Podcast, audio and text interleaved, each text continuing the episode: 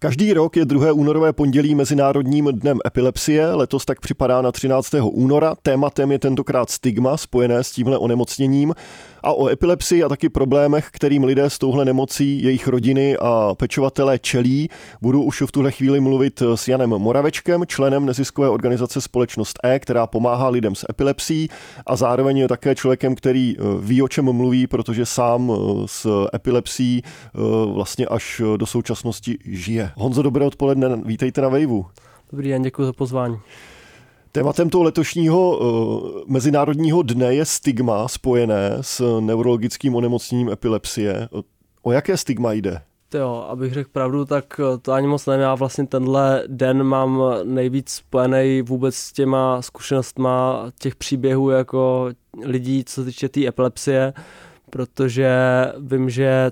do společnosti E právě v tento den se nejvíc lidí právě v České republice dovídá vůbec, jako co to je epilepsie a v tenhle den se oni nejvíc zajímají a společnost E má vlastně v tenhle den taky nejvíc jako příběhů od lidí, kteří třeba něco, něco, co se týče epilepsie trápí nebo když se chtějí s něčím svěřit, tak právě tenhle den je takový klíčový pro nás. A když to vztáhnu k vám osobně, tak uh když se ohlednete zpátky za svým životem s epilepsií, tak eh, nějaké to stigma nebo jako problémy, co se týče eh, okolních lidí a společnosti kolem vás, jste si uvědomoval? Asi z začátku, z začátku vůbec ne, když jsem tu epilepsii měl úplně poprvé, protože poprvé jsem se vlastně s epilepsí setkal eh, v době, kdy mi byly tři nebo čtyři roky a začalo to u mě takovým tím zakoukáváním do jednoho místa, kdy vlastně třeba jsem koukal na jako obrazovku a mamka na mě mluvila třeba minutu a já jsem se za ní otočil až třeba, když se mě zeptal po šestý nebo po sedmý a pak mi teda nasadili ant- antiepileptika a ty mi zabrali hnedka snad druhý lék nebo, nebo třetí a vlastně do školy už jsem šel bez, v podstatě bez epilepsie, úplně i bez léků, ale v té době právě paní doktorka maminku varovala, že vlastně epilepsie se mi může vrátit v době puberty, kdy vlastně to tělo, ten člověk dospívá, jako to tělo se mění a to vlastně taky bohužel v těch 12 letech přišlo. No a jak na to reagovali spolužáci nebo škola? Došlo tam eh, k nějaké komunikaci ve smyslu, že eh, učitelé musí o tom vědět, aby případně dokázali reagovat na to ve chvíli, kdybyste dostal záchvat? Myslím si, že jo, ale taky si myslím, že na tohle jsem měl dost velký štěstí, že samozřejmě, jak říkáte, rodiče i spolužáci, učitelka, která mě vždycky v té době jakákoliv, ať už to byla třídní nebo jiná, měla na starosti třeba na táboře nebo ve škole, tak se o mě bála, ale zároveň se mi líbilo a taky mi strašně vyhovalo, že se ke mně přistupovalo s takovým tím normálním přístupem a že jsem neměl zase žádný extra omezení, které by mě třeba omezovaly v nějakých například, když jsme měli třeba maturitní plesy nebo různé oslavy třeba se spolužákama na základce, takže se to nebylo takový, že by se na mě extra tlačilo a neříkalo se mi tohle nesmíš a tohle taky ne a v podstatě se na mě bezpečně dohlíželo, ale pořád tam byla taková trošku volnost. Jako. S určitými formami epilepsie může být spojen i docela přísný režim, co se týče třeba toho, kdyby, já nevím, člověk měl jít spát, nebo kdy se berou ty konkrétní prášky. Jak jste to měl vy osobně? Samozřejmě, když eh, máte epilepsii, tak uh, už to už bylo podle mě, čím jsem byl starší, tak tím víc jsem jako uh, si to uvědomoval a připouštěl, protože když mi bylo vím, takových třeba 14-15, tak to bylo takový to období, kdy vlastně vůbec jsem jako si říkal, že žádnou epilepsii nemám a bylo mi to úplně mávnutím ruky úplně jedno. Trápily mě vždycky jenom takový ty pozáchvatový stavy nebo ty stavy, kdy jsem měl ten záchvat, tak to mě vím, že to mě trápilo dlouho, ale to vlastně, co na mě působí a co můžu a nemůžu, tak jsem se začal uvědomovat eh, vlastně až těma záchvatama. A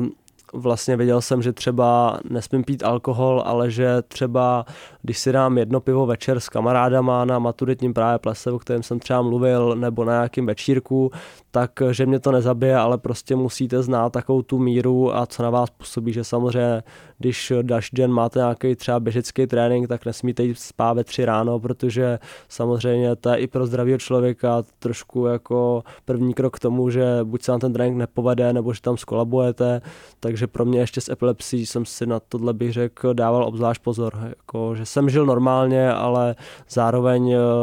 i když jsem ty omezení měl, tak jsem to pořád užíval. Asi to možná nepůjde zomecnit vzhledem k tomu, kolik forem a druhů epilepsie je, ale alkohol a únava jsou obecně velký problém nebo riziko? Určitě alkohol a únava je největší riziko toho epileptického záchvatu, takhle vlastně taky nejčastěji s tím přichází do kontaktu, nebo takhle se k němu dostanou i lidi, kteří třeba záchvaty vůbec nemají a je to pro ně třeba první a poslední záchvat, když se někde opijou a pak třeba hnedka další den eh, mají, když to řeknu jednoduše, prostě další kalbu a tam se opijou taky, tak eh, občas se stane, že právě takovouhle formou jako se potkají s prvním záchvatem a už eh, ten rozumnější člověk si řekne, jako nesmím to s tím alkoholem přehánět, nebo když jsem opilej, tak jako nemůžu tady hrát, tady, nemůžu tady běhat dokola, nebo frajeřit tady jako na stole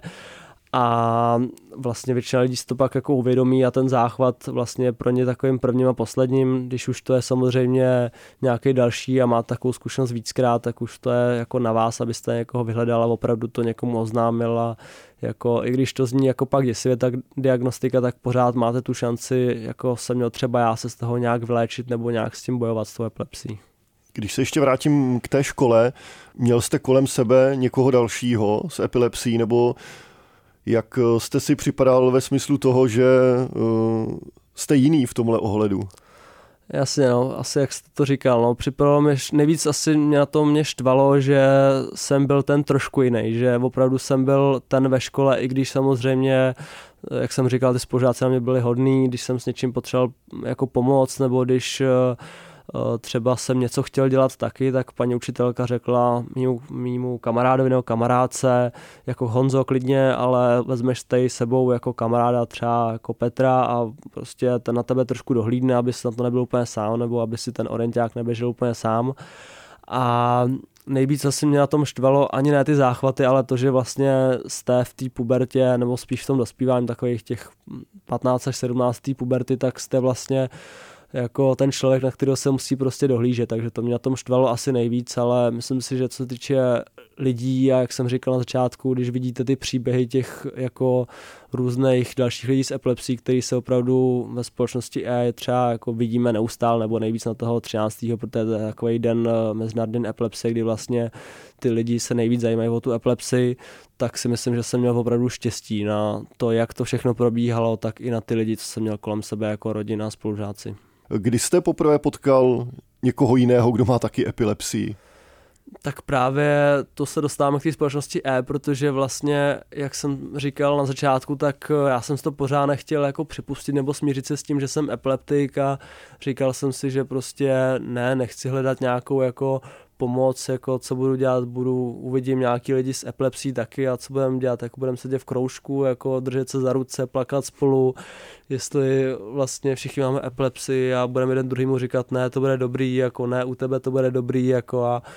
jako, takže pořád jsem se s tím nechtěl nějak smířit a vlastně poprvé to bylo až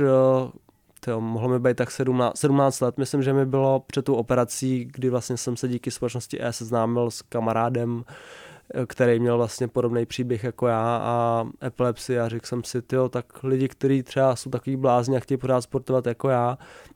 a žít normálně, tak koukám, že taky s epilepsií jako existují a díky tomu jsem se vlastně do společnosti i dostal. No. Zmínil jste operaci, ta souvisela s epilepsií. Epilepsie souvisela s operací, protože já jsem eh, měl, nebo jsem, mám ložickou epilepsii, no měl jsem ložickový typ epilepsie, což se vlastně dlouho nevědělo, protože uh, Uh, buď eh, jste typ epileptika ložiskový, což jsem já, nebo jak jsem říkal, že to jsem já, kdy máte vlastně to ložisko, který vám spouští v mozku ty záchvaty pravidelně, anebo vlastně to EEG při tom vašem záchvatu žádnou změnu na tom vašem mozku neodhalí a vlastně spolíháte na ty, na ty antiepileptika a léky, které vlastně pravidelně berete ráno a večer. No.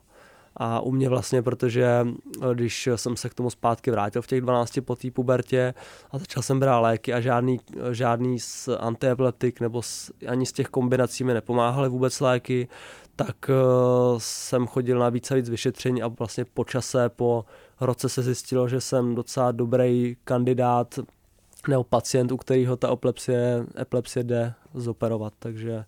takže proto nakonec jsem na tu operaci šel a jsem za ní moc rád, že jsem vůbec tu šanci takovouhle dostal. Jsou tam nějaká rizika? Bylo to těžké se rozhodnout, jestli tu operaci podstoupit? Tak myslím si, že daleko víc než pro mě to bylo asi těžší pro moje rodiče, protože já jako, když eh, mi oznámili, že na tu operaci můžu jít, tak eh, jsem to bral v podstatě už jako výhru, protože jsem si říkal, že hele, nezabrali mi vůbec žádný antiepileptika, tak je tady konečně možnost, která mi přijde, že jako má asi největší šanci uspět,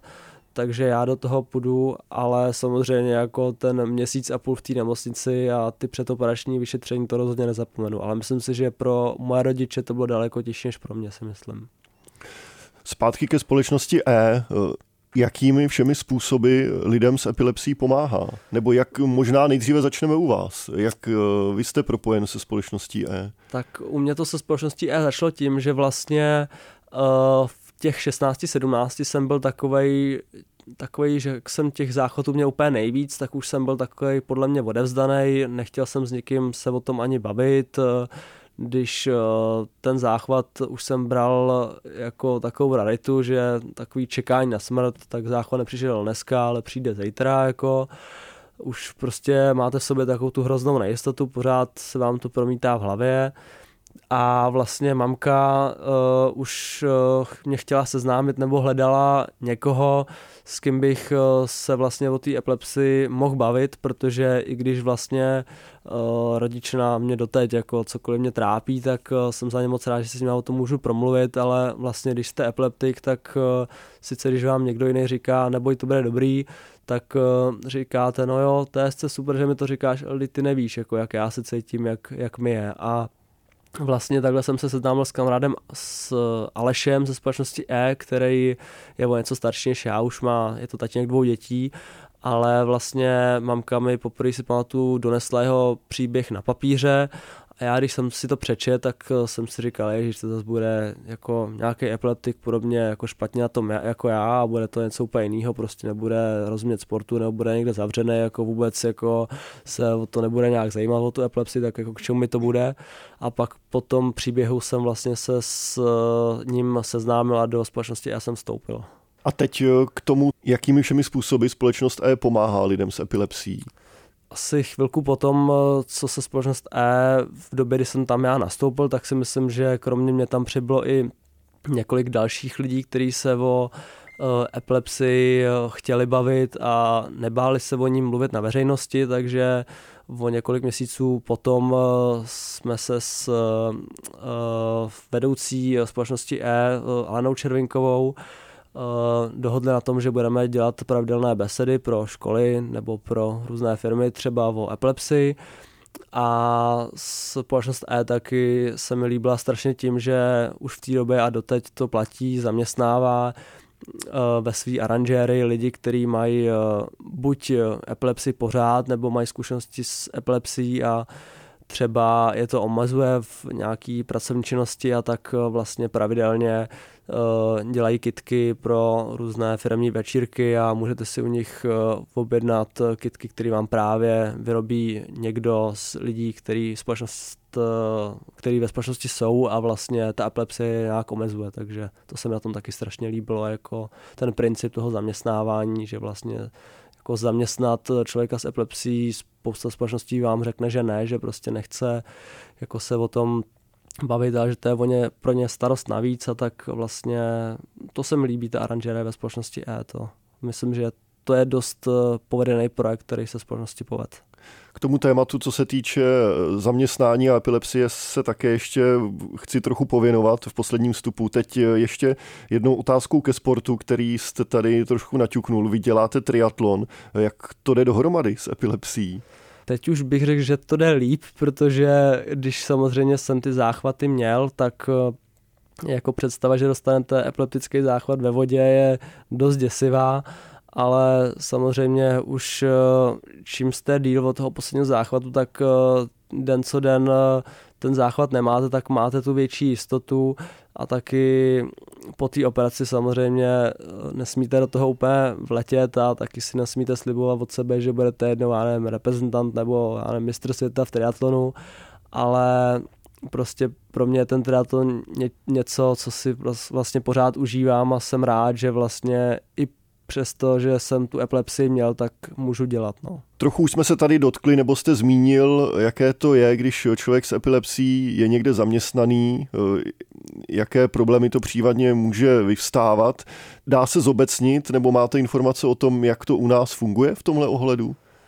Um, myslím si, že to byla právě jedna z otázek, která mě docela zajímala, když jsem do společnosti E vstupoval, protože vím, že doteď to má společnost E na webovkách a že hodně lidí právě, když je Mezinárodní den epilepsie, se na to ptá.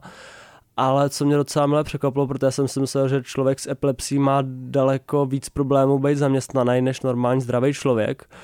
tak eh, co tak ale vím z těch příběhů a od lidí právě, co ve společnosti E pracují a nebo jsou uh, součástí, tak eh, to v Česku až takový problém není. Samozřejmě nemůžete vykonávat práci jako třeba pracovat 24 hodin denně, nebo eh, vím, že taky problém je být za volantem, nemůžete eh, řídit nějaký velký nákladní automobily, že když vlastně jste epileptik a starok bez záchvata můžete dělat řidičský průkaz, tak vám většinou váš doktor, myslím, že to i je povinnost, vypíše jenom určitý skupiny, že vám nedá souhlas na skupiny, ještě teďka se můžu vzpomenout, co to je za skupiny, jako na nákladní vůz mm-hmm. a na autobus, mm-hmm. kdy mhm. vlastně jako ho vozíte, nebo je to nějakou dlouhodobější přepravu. A, ale co se týče třeba obyčejného zaměstnání, jako v nějaké firmě, kde vlastně pracujete klasickou asi 8 hodinovou třeba směnu nebo 8 hodin v práci jste někde v kanceláři, tak si myslím, že většina už dnešních českých firm eh, s tím nemá problém a vždycky se najde jako možná někdo, kdo s váma třeba z toho zaměstnání nesouhlasí nebo není z toho úplně nadšený, že tam jste, ale většinou ten zaměstnavatel, když vidí, že ten eh, epileptik sice tu epilepsii má, že tam eh, to riziko jako je, že třeba dostane ten záchvat jednou v práci, tak eh, z vlastní zkušenosti můžu říct, že zatím se k tomu staví většina firm jako dobře a vyjde vám vstříc. Jako. A potom jsme tady rozebírali už docela podrobně základní školy. Jak je to třeba na, na vysokých školách, na univerzitách? Řeší se to tam nějak? Musí člověk, já nevím, při přihlášce někde uvádět, že je epileptik? Ne, ne, nemusíte. A ještě když se vrátím k té práci, tak tam eh, ani vlastně při tom pracovním pohovoru, vím, že jsme to nedávno řešili s kamarádem, tak ani u při pracovním pohovoru nesmí, ne, nemusíte, ne, nesmíte, nemusíte vlastně o, o vás říkat, že jste epileptik, protože přece jenom, když děláte pohovor do nějaký práce, o kterou máte zájem, tak eh, vlastně byste měl zmiňovat hlavně ty důvody, proč si vás ta firma má vybrat, jako co se týče zkušeností a znalostí. A jako v tomto případě je ta epilepsie něco, co je vlastně, co týká sice i společnosti okolo vás, ale vlastně měl byste se zmiňovat hlavně o těch, neříkám, aby to ten člověk vynuceně zatajil, ale vlastně vaší povinností to není na tom pohovoru zmiňovat, takže ještě abych se, jo, abych neuhýbal z rozhovoru a abych se zmínil o té škole, tak uh, jako taky si myslím, eh, že možná jo, ale nejvíc asi co týče škol, tak eh, samozřejmě se nabízí ta základní škola, kdy vlastně eh, ten učitel nese větší zodpovědnost za toho studenta, protože ještě nejste plnoletý v té době. Na střední si pamatuju, že už jako taky se to trošku řešilo, když jste ve čtvrtáku a byli jsme plnoletí, tak už jako moc ne, ale ta základní škola je asi nejvíc jako problémová, co se týče, co se týče těch dětí jako s epilepsí, nebo pro vás jako pro epileptika, to je jako nejvíc starostí s tím. No. Jednou otázkou bych se taky rád dotknul lékům proti epilepsii, i když je mi jasné, že nejste doktor ani specialista. Každopádně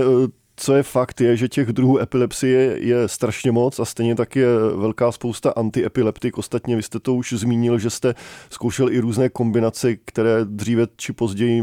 dost možná přestanou zabírat a člověk zase musí eh, nakombinovávat něco dalšího.